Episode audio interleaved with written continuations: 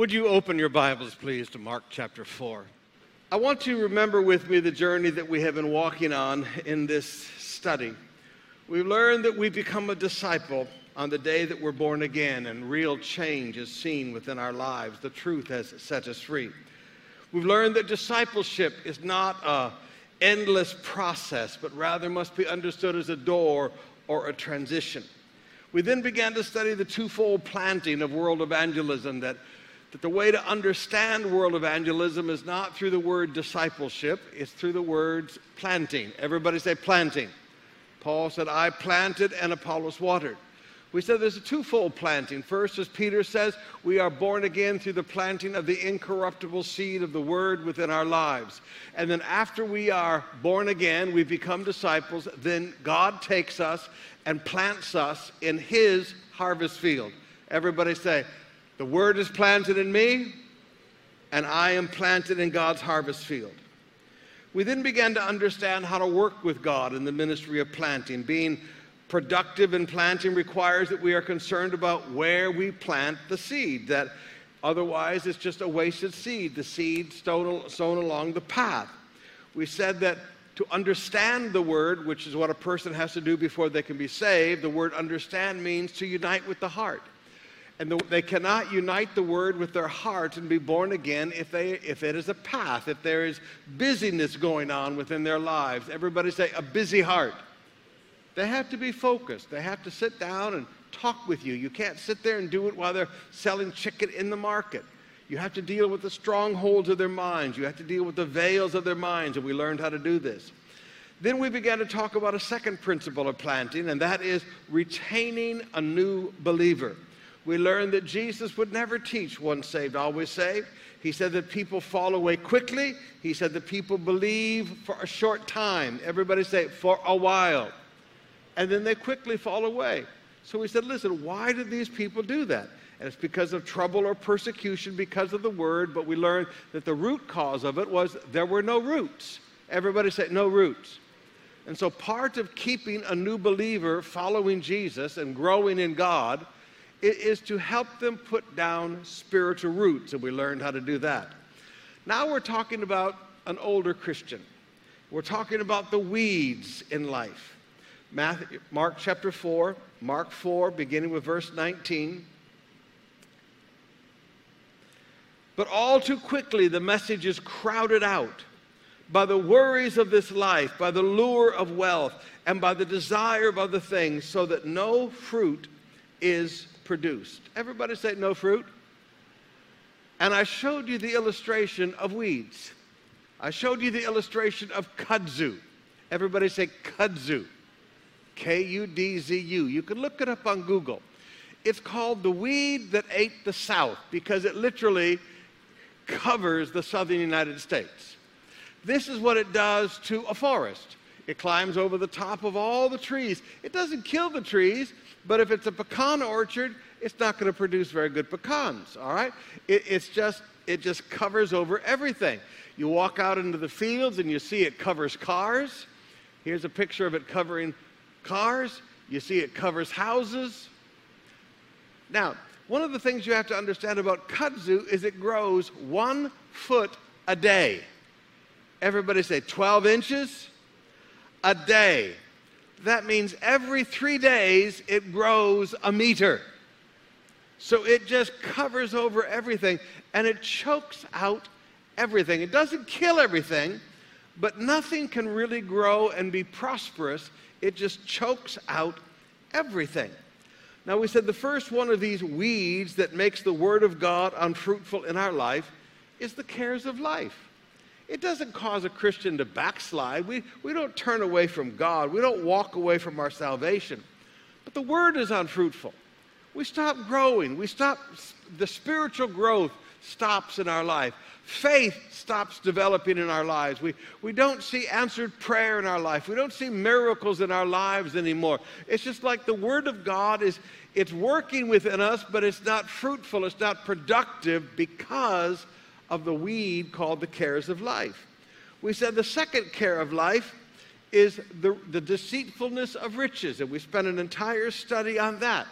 We said again, The deceitfulness of riches doesn't destroy your salvation, but it chokes the word. Everybody say, chokes the word. And again, you stop your spiritual growth and development. Your faith isn't growing. You're not seeing answers to prayer. You're not seeing miracles anymore. You're not out getting people born again. These weeds of the cares of life and the deceitfulness of riches has choked out the word. Now, the third of these weeds is what we're going to focus on today the desire for other things. Look again at Mark 4, verse 19. But all too quickly, the message, the word, is crowded out by the worries of life, New Living Translation, the lure of wealth, and the desire for other things, so no fruit is produced. English Standard Version. But the cares of the world and the deceitfulness of riches and the desire for other things enter in and choke the word, and it proves unfruitful. Spiritual growth just stops in our life. We're not getting people saved anymore. We're not helping people anymore. We're not feeding the poor anymore. Our, our spiritual life just kind of stagnates. We're still saved. The Word of God is still within our hearts. We're still holding the Word of God in our hearts, but there's not much happening in our life. And this is the story of a lot of Christians. say, well, all right, Pastor, how do we deal with this weed of the desire for other things? Well, first, we have to understand it. I want you to, to understand all, I want you to understand it, but I don't want you to overreact. There are many people who say, well, you know, as a Christian, you should never have any desires. That's not true. Every living creature has desires. Psalms 145, verse 16. You open your hand and satisfy the desires of every living thing. Cockroaches have desires. Birds have desires. Termites have desires. Human beings have desires. And God opens his hand and satisfies the desire of every living thing. It is not a sin to have desires. Everybody say it's not a sin. Normal desires are not something that you and I should look at as it's an evil thing or it's a bad thing. Normal desires do not choke the word out of your life. It is the desire for other things. Everybody say other things. God satisfies the desire of every living thing. God creates desires within us. Philippians 2, verse 13, English Standard Version. For it is God who works in you, both to will and to work for his good pleasure. New Living Translation. For God is working in you, giving you the desire and the power or ability to do what pleases him. God creates a desire within you to sing God creates a desire within you to evangelize. God creates desires within you to, to worship. God creates desires within you to pray. You, you cannot look at desires as an evil thing. Now, the reason I belabor this is when I was a young baby Christian, how many times did I hear the preachers say, you should never have any desires? You should just be content with what you have and never have any desires. You should be content with who you are, what you are, and what you have, and never have any desires. And I thought, but wait a minute, how will I ever change? How will I ever do anything? Well, you know, God will, the very thing that you don't want to do is the thing that God will make you do. And I remember hearing those sermons as a young baby Christian. And I'm so thankful that that is not what God is like. God creates desires within you. Everybody say, God creates desires. There was a time in my life that I was determined to be single for Jesus. I thought girls were nothing but a hindrance for anybody who wanted to be zealous and serve God. Sister Bev was also determined to be single for Jesus because she thought boys were nothing but a hindrance for any woman that wanted to be zealous and serve God. And then one day we met each other. What can I say? God created a desire for His will within our hearts. God didn't make us get married. God created a desire within us. We wanted to get married. How many of you know what I'm talking about? Eat this finger, come on.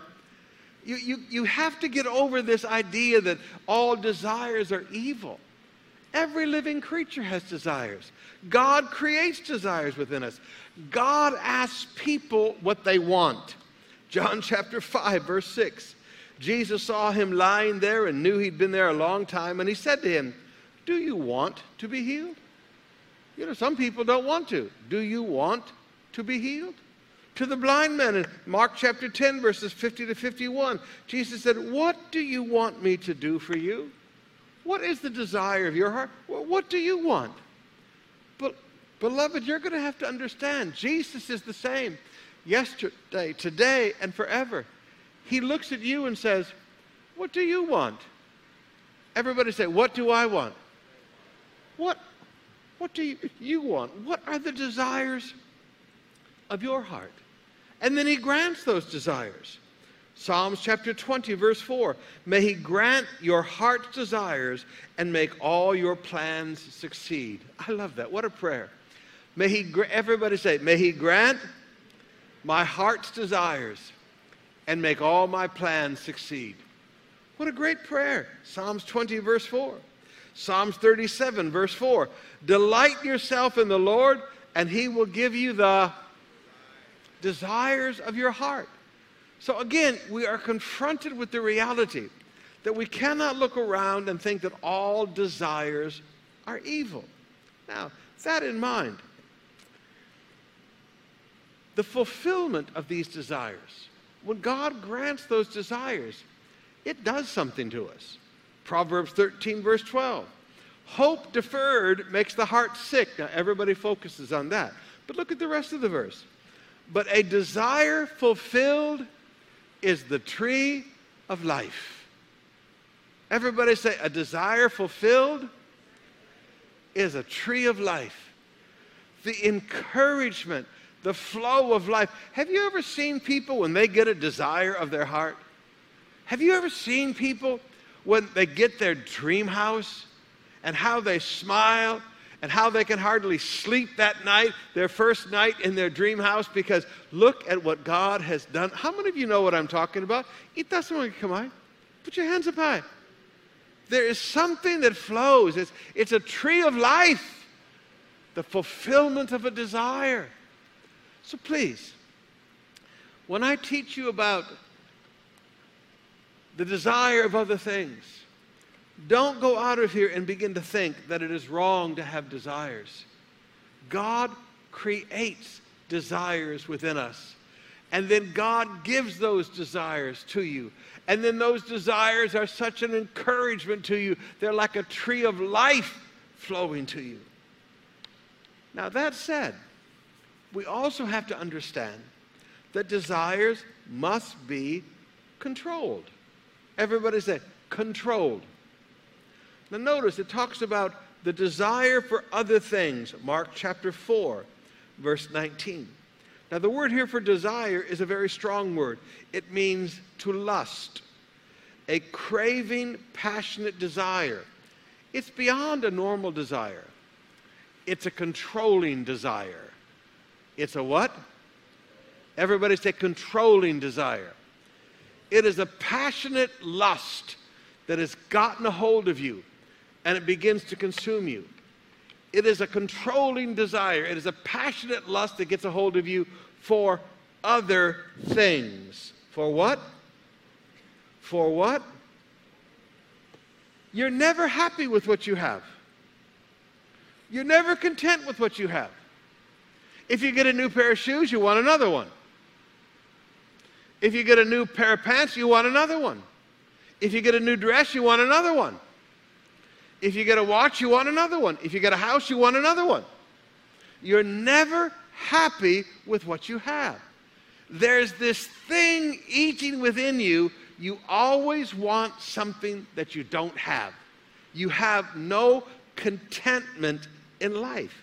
So your life, it's like on a treadmill. It's, it's like on one of those little wheels that a hamster gets on and just runs round and round and round and round and round.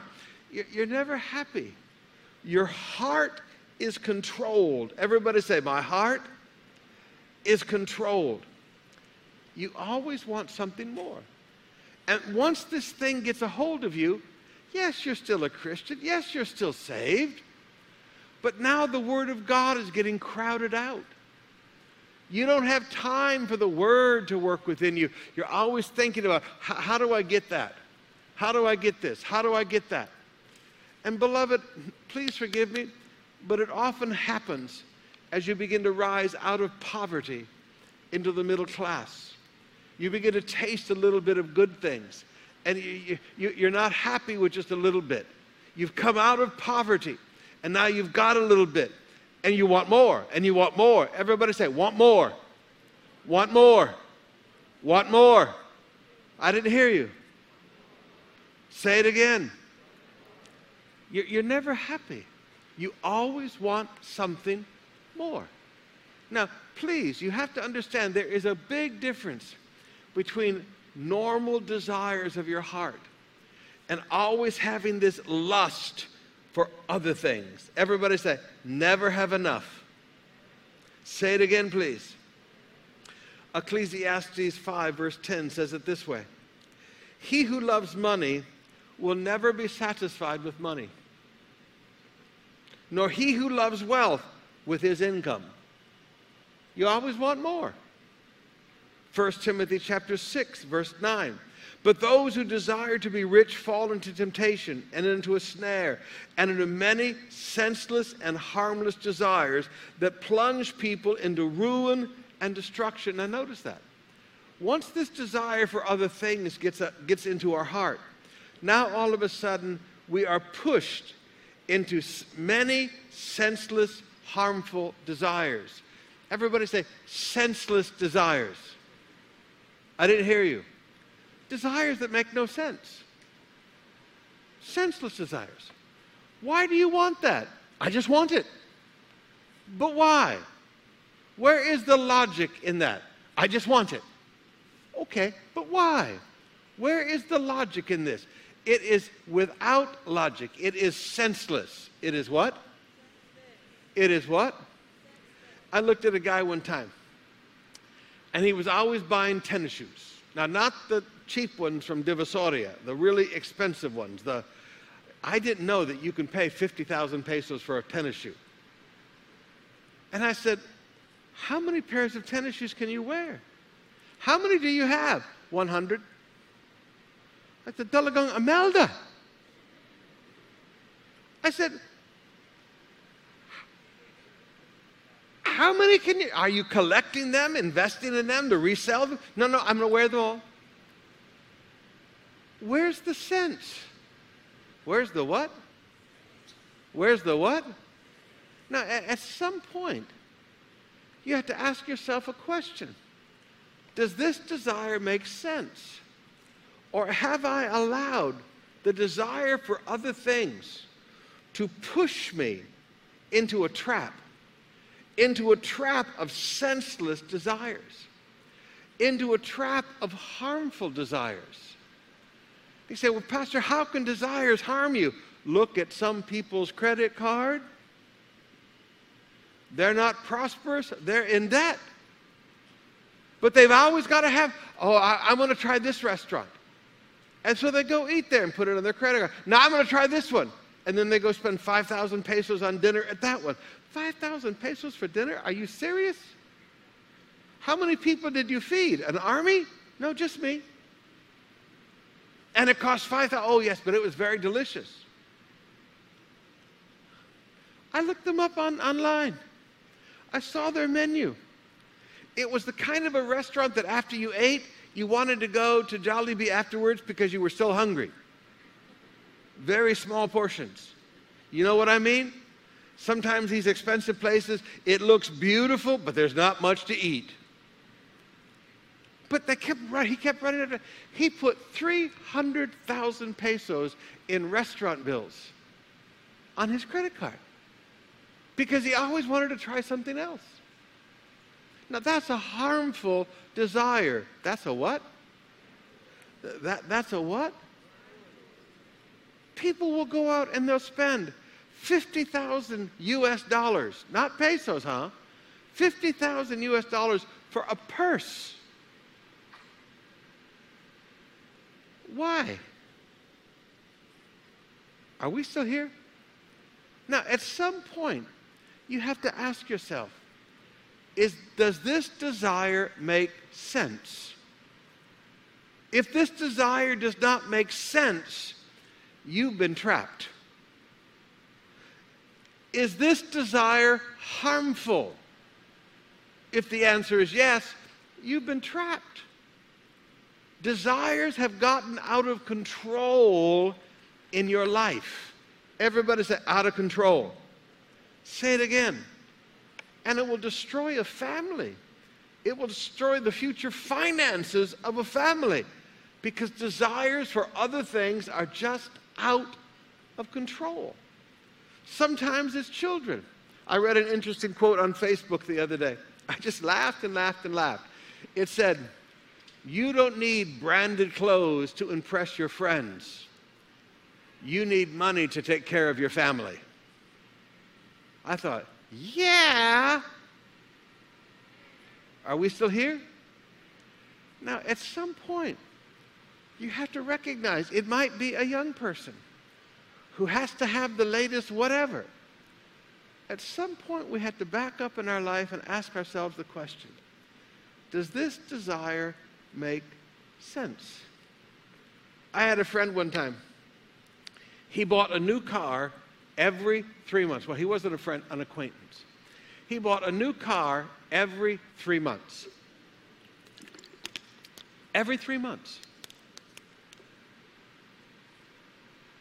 He had six cars, and he bragged, I have a half a million US dollars worth of cars in my garage. And I looked at him and I said, Hmm, how much do you owe on those cars? You know, he owed more than they were worth because as soon as you drive a car out of the dealership, it drops in value, diba? He owed more than they were worth. That is a senseless harmful desire that is out of control. I, I can't hear you. Now, take it a little farther. When these things have gotten out of control in our hearts, it's very easy to recognize, if we'll be honest with ourselves, because they have replaced God as our number one desire. Isaiah 26, verse 8 in the path of your judgments, O Lord, we wait for you. Your name and remembrance are the desire of our soul. New Living Translation. Our heart's desire is to glorify your name. My heart's desire is to glorify your name. If when you look at your heart and the desire for other things has become so strong that you have to be honest with yourself and realize no longer is your controlling desire to glorify God. These other things are controlling your life. You say, Well, all right, Pastor, I get all that. What do I do? Number one, you need to guard yourself. Luke chapter 12, verse 15. Jesus said, Take care, be careful and be on your guard against all covetousness. Another translation says, Be on your guard against all forms of greed. For one's life does not consist in the abundance of his possessions. Now, folks, do you remember when we were young? How many of you can remember when you were young? And we had two pair of pants, one pair of shoes, as a guy, we might have three or four shirts, and that's it. We did not need a closet. We could share our closet with our whole family because we didn't have much. Were you happy? Yeah. Now you look at your closet, grabe, daming damit. I mean, I look in my closet, please. I got new pants on today. I've had them for four years. I just got small enough to wear them. You know what I'm talking about. I've had this shirt for over four years. I just got small enough to wear it. First time I ever wore it. We've got a closet full of clothes for this weight and for that weight and for that weight. Are we still here? God has been good to us.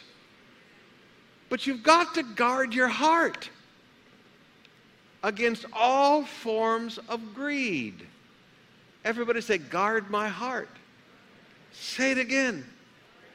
You know, at some point you look around and go, man, I'm blessed. I don't need anything more. Everybody say, I'm blessed. Say it again. I've got pants for 220. I've got pants for 230. I've got pants for 240. I've got pants for 250. I've got pants for 260. I got pants for 270. I'm back down to 240 now. I want to get rid of the other one so I don't get big again. At some point, you got to look at your life and go, I'm blessed. I don't need anymore. I'm happy. You guard your heart against all forms of greed. Now, please forgive me, but people who have come out of poverty struggle with this because when you've lived without much, you don't ever want to give up. You want to keep more. Everybody say, hoarding. Say it again. Please, guard yourself against all forms of greed because all it does is bring destruction to your life. 1 Timothy 6, verse 9, continue that verse. But those who desire to get rich fall into temptation, a snare, into many senseless and harmful desires that plunge people into ruin and destruction. When these desire for other things get too strong in your life, it destroys your future. And if you don't believe that that happens, look at people who have destroyed their lives with their credit cards. They can't pay their house payments. They can't pay their credit cards. Their cars get foreclosed because they can't control their desires. They can't stay home and take their lunch to work with them. They've got to eat at some fancy restaurant every day. Are we still here? Boy, it's quiet in here today. Are you learning? Okay. You know, they, they, they can't control their desires. They've got to have the latest this and the latest that rather than pay off their debts. They've been plunged into harmful desires, and then notice the end result that plunge people into ruin and destruction. So these desires need to be controlled. It not only destroys you, it destroys your household. Proverbs 15 27. Whoever is greedy for unjust gain troubles his own household. Everybody say, pain for the whole family. And again, when your debts aren't paid, you can't say no to yourself and you keep running up credit card debt, what happens? The whole family is persecuted by the debt collectors on the phone, Deba. The whole family is embarrassed by people going around talking to the neighbors trying to collect debts from you. It brings trouble on the whole family. We have to learn to get control of these desires. In our relationships, it changes your heart. Proverbs 28, verse 25 said, a greedy man stirs up strife. Stirs up what? People who always have to have something more are the people who stir up strife. They stir up strife in families. They stir up strife in churches. They stir up strife in their offices. They stir up strife in their neighborhoods.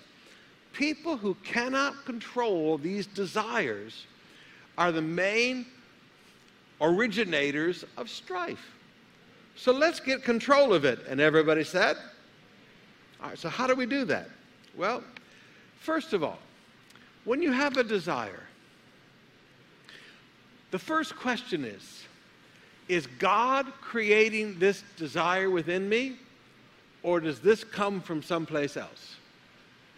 When you start to have a desire grow within you to have a home for your family, a house and lot for your family, ask yourself is God creating this desire within me? Or is this coming from someplace else? You have a desire for some new clothes. Is God creating this desire within me? Is this something that is needed in my life? Do, do I, I need these things right now? Or, or is this coming from someplace else? You have a desire for a new pair of shoes. Is this coming from a desire that God is creating within you, or does this desire come from someplace else? So you always ask yourself the question Is God, ulitanatan, God, are you creating this desire within me? Now, you say, well, where else will it come from, pastors? The world. Ephesians chapter 2, verses 1 and 2. Paul said, You were dead in your trespasses and sin in which you once walked, following the course of this world. Another translation says, The ways of this world, or the how the world thinks, following the prince of the power of the air, that's the devil, the spirit who is now at work in the sons of disobedience. Now you have to understand that Satan is the God of this world. And Satan and the world creates desires within us. It's called advertising. It's called what? Have you ever went out and bought something because it came up on your computer screen? You need this. You never knew you needed that before. Are we still here? You know, you're, you're trying to buy something online at Shopee, and all of a sudden, here comes an advertisement. Oh, I need that. You never needed it before. How many of you know what I'm talking about? Come on, let's be real. Put your hand up. Okay. You're looking at Facebook, and here comes an advertisement. And you go, man, that's cool. I never thought, man, I'd like that. But you never knew you needed it before. Advertising is all about creating perceived need in your life. Everybody say, creating perceived need. Influencers. People who are famous for being famous. Somebody was trying to define an influencer to me. And I said, Well, why are they influential? Well, because they're an influencer. But what have they done that I should listen to them? Nothing, they're just an influencer. But what have they accomplished with their lives that I should be willing to listen to them? Are they smarter? Do they have a PhD? Have they done some great thing? No, no, they're just influencers. You, you get enough people online to follow you, and then you're an influencer, and people pay you to be an influencer. And that's a real job, Pastor. I, that's a what? You know, it's like, uh, what, what is her name? Paris Hilton. I remember when the Paris Hilton thing came along, and I said, Why is she famous? Oh, she's famous for being famous. Well, because she says I should buy something, why should I buy it? Because some girl or some guy gets on TV or gets on Facebook and says, This is what I should buy. Why should I buy it? Well, because they're an influencer. Doesn't mean they're smarter than me. Are we still here? Now, at some point, are you being led in your dress? Are you being led in your purchases? Are you being led in your desire by influencers who are paid to create desires within you?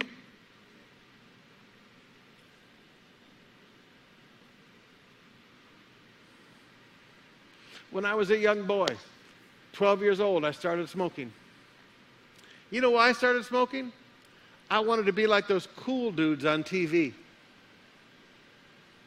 The cool dudes always, I, I know smoking sounds weird today, but back in those days, back in the 60s, when I was young, the cool people smoked. And the cool people were, you know, in the cool cars and everything. And I was poor. The cool people smoked, and I wanted to be one of those cool people. Folks, at some point you had to decide I'm not going to live my life being influenced by other people. I'm not going to live my life having desires that other people want to create within me. I'm going to be happy with the desires that God creates within me. Are we still here? Are we still here? Now, now, I know I'm stepping on toes today, but please forgive me. That's all right. We need to step on toes a little bit. Two great weed killers. And then with this, I'll close. If you're going to kill the kudzu of the desire for other things, the first weed killer is contentment. Is what? Luke chapter 3, verse 14. John the Baptist said, Be content with your wages. Philippians 4, verse 11, Paul said, I've learned in whatever situation I am to be content. Paul told young Timothy in 1 Timothy 6, verse 6, but godliness with contentment is great gain. Be happy with what you have. God will give you more. I didn't hear you. God will give you more. That is not a problem. But we have to learn to be content with what we have. Everybody say, just be content. Say it again. Be content with your home, and God will give you a bigger one. Be content with your car, and God will give you another one. Be content with your clothes, and God will give you more clothes. Learn to be content in life, not anxious for something else. Are we still here?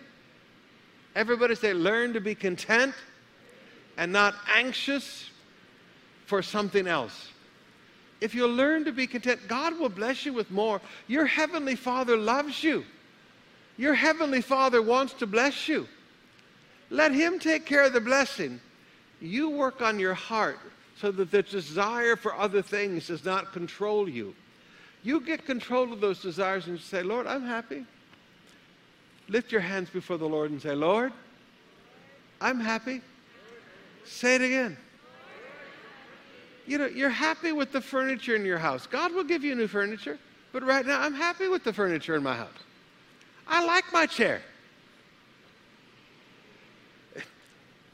I had the same desk in my office that I inherited from Brother Morocco in 1980.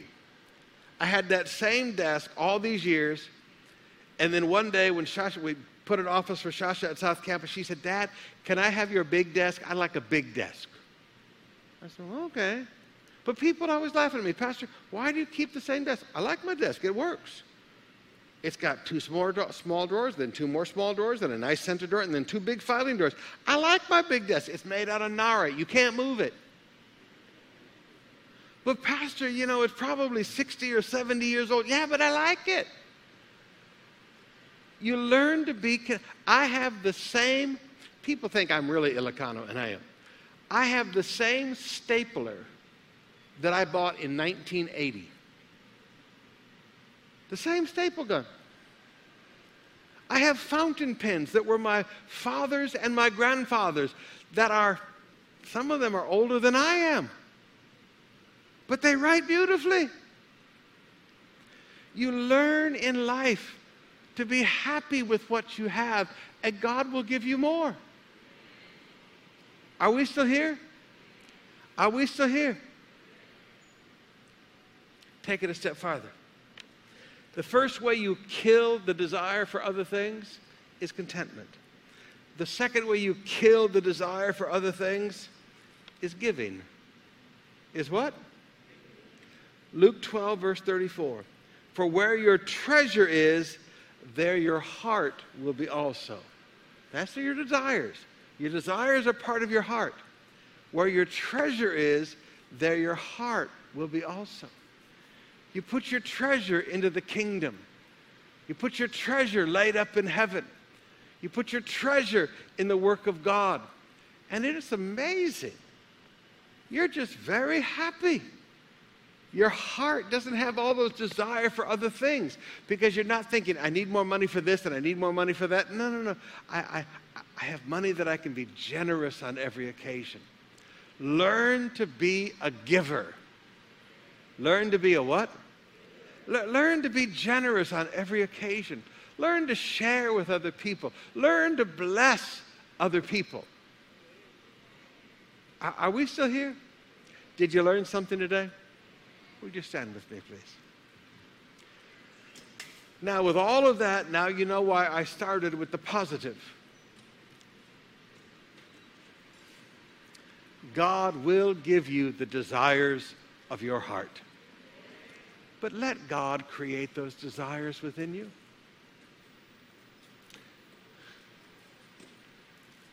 I want you just to lift your hands before the Lord. Just lift your hands before the Lord. Ulitanatan, Father, Father, in Jesus' name I come to you. in Jesus' name I don't want anything, I don't want any the cares of life, cares of the deceitfulness of riches, deceitfulness of riches, the lust for other things, for other things. to crowd out your word out in my heart. my heart. Your word is working within me Your word is working within for spiritual growth, spiritual, to grow my faith, grow my faith, to make me productive for the kingdom. make me productive for Lord, Lord. let all the weeds in my heart Let all the weeds of my heart be killed be killed down to their roots to their roots. in Jesus' name. Jesus, That my heart that my heart will be wide open be wide open and spacious and spacious for the word to grow in me. for the word to grow in me. In Jesus' name. And everybody said, Would you take your communion, please?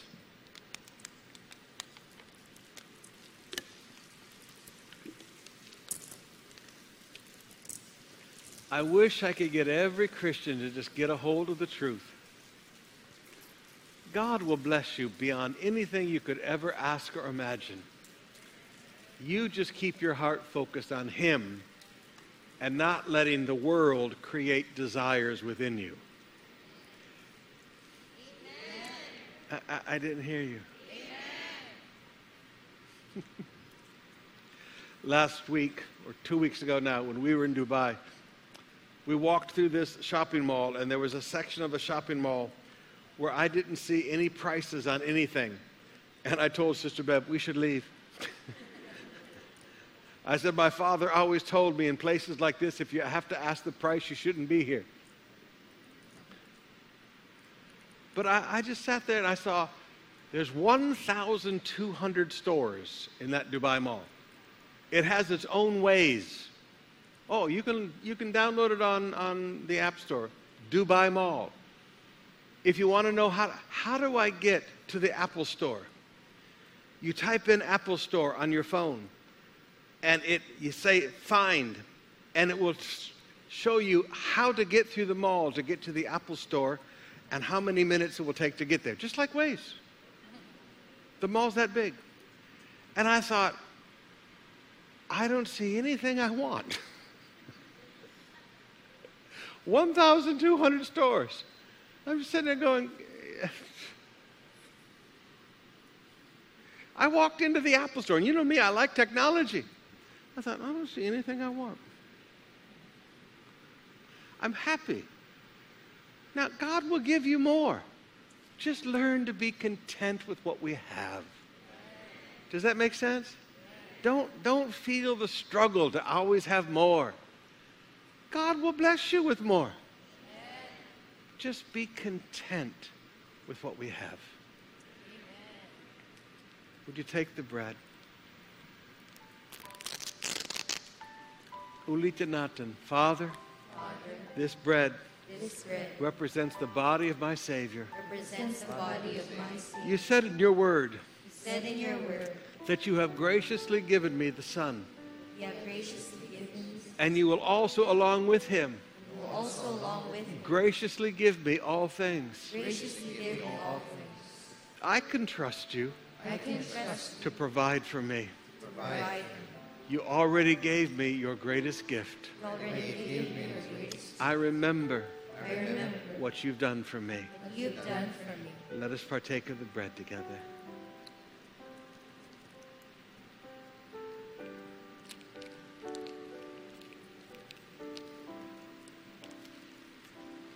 Ulitanat, the this in This cup represents his blood represents His blood that washed away that washed away all my sin. all my sin.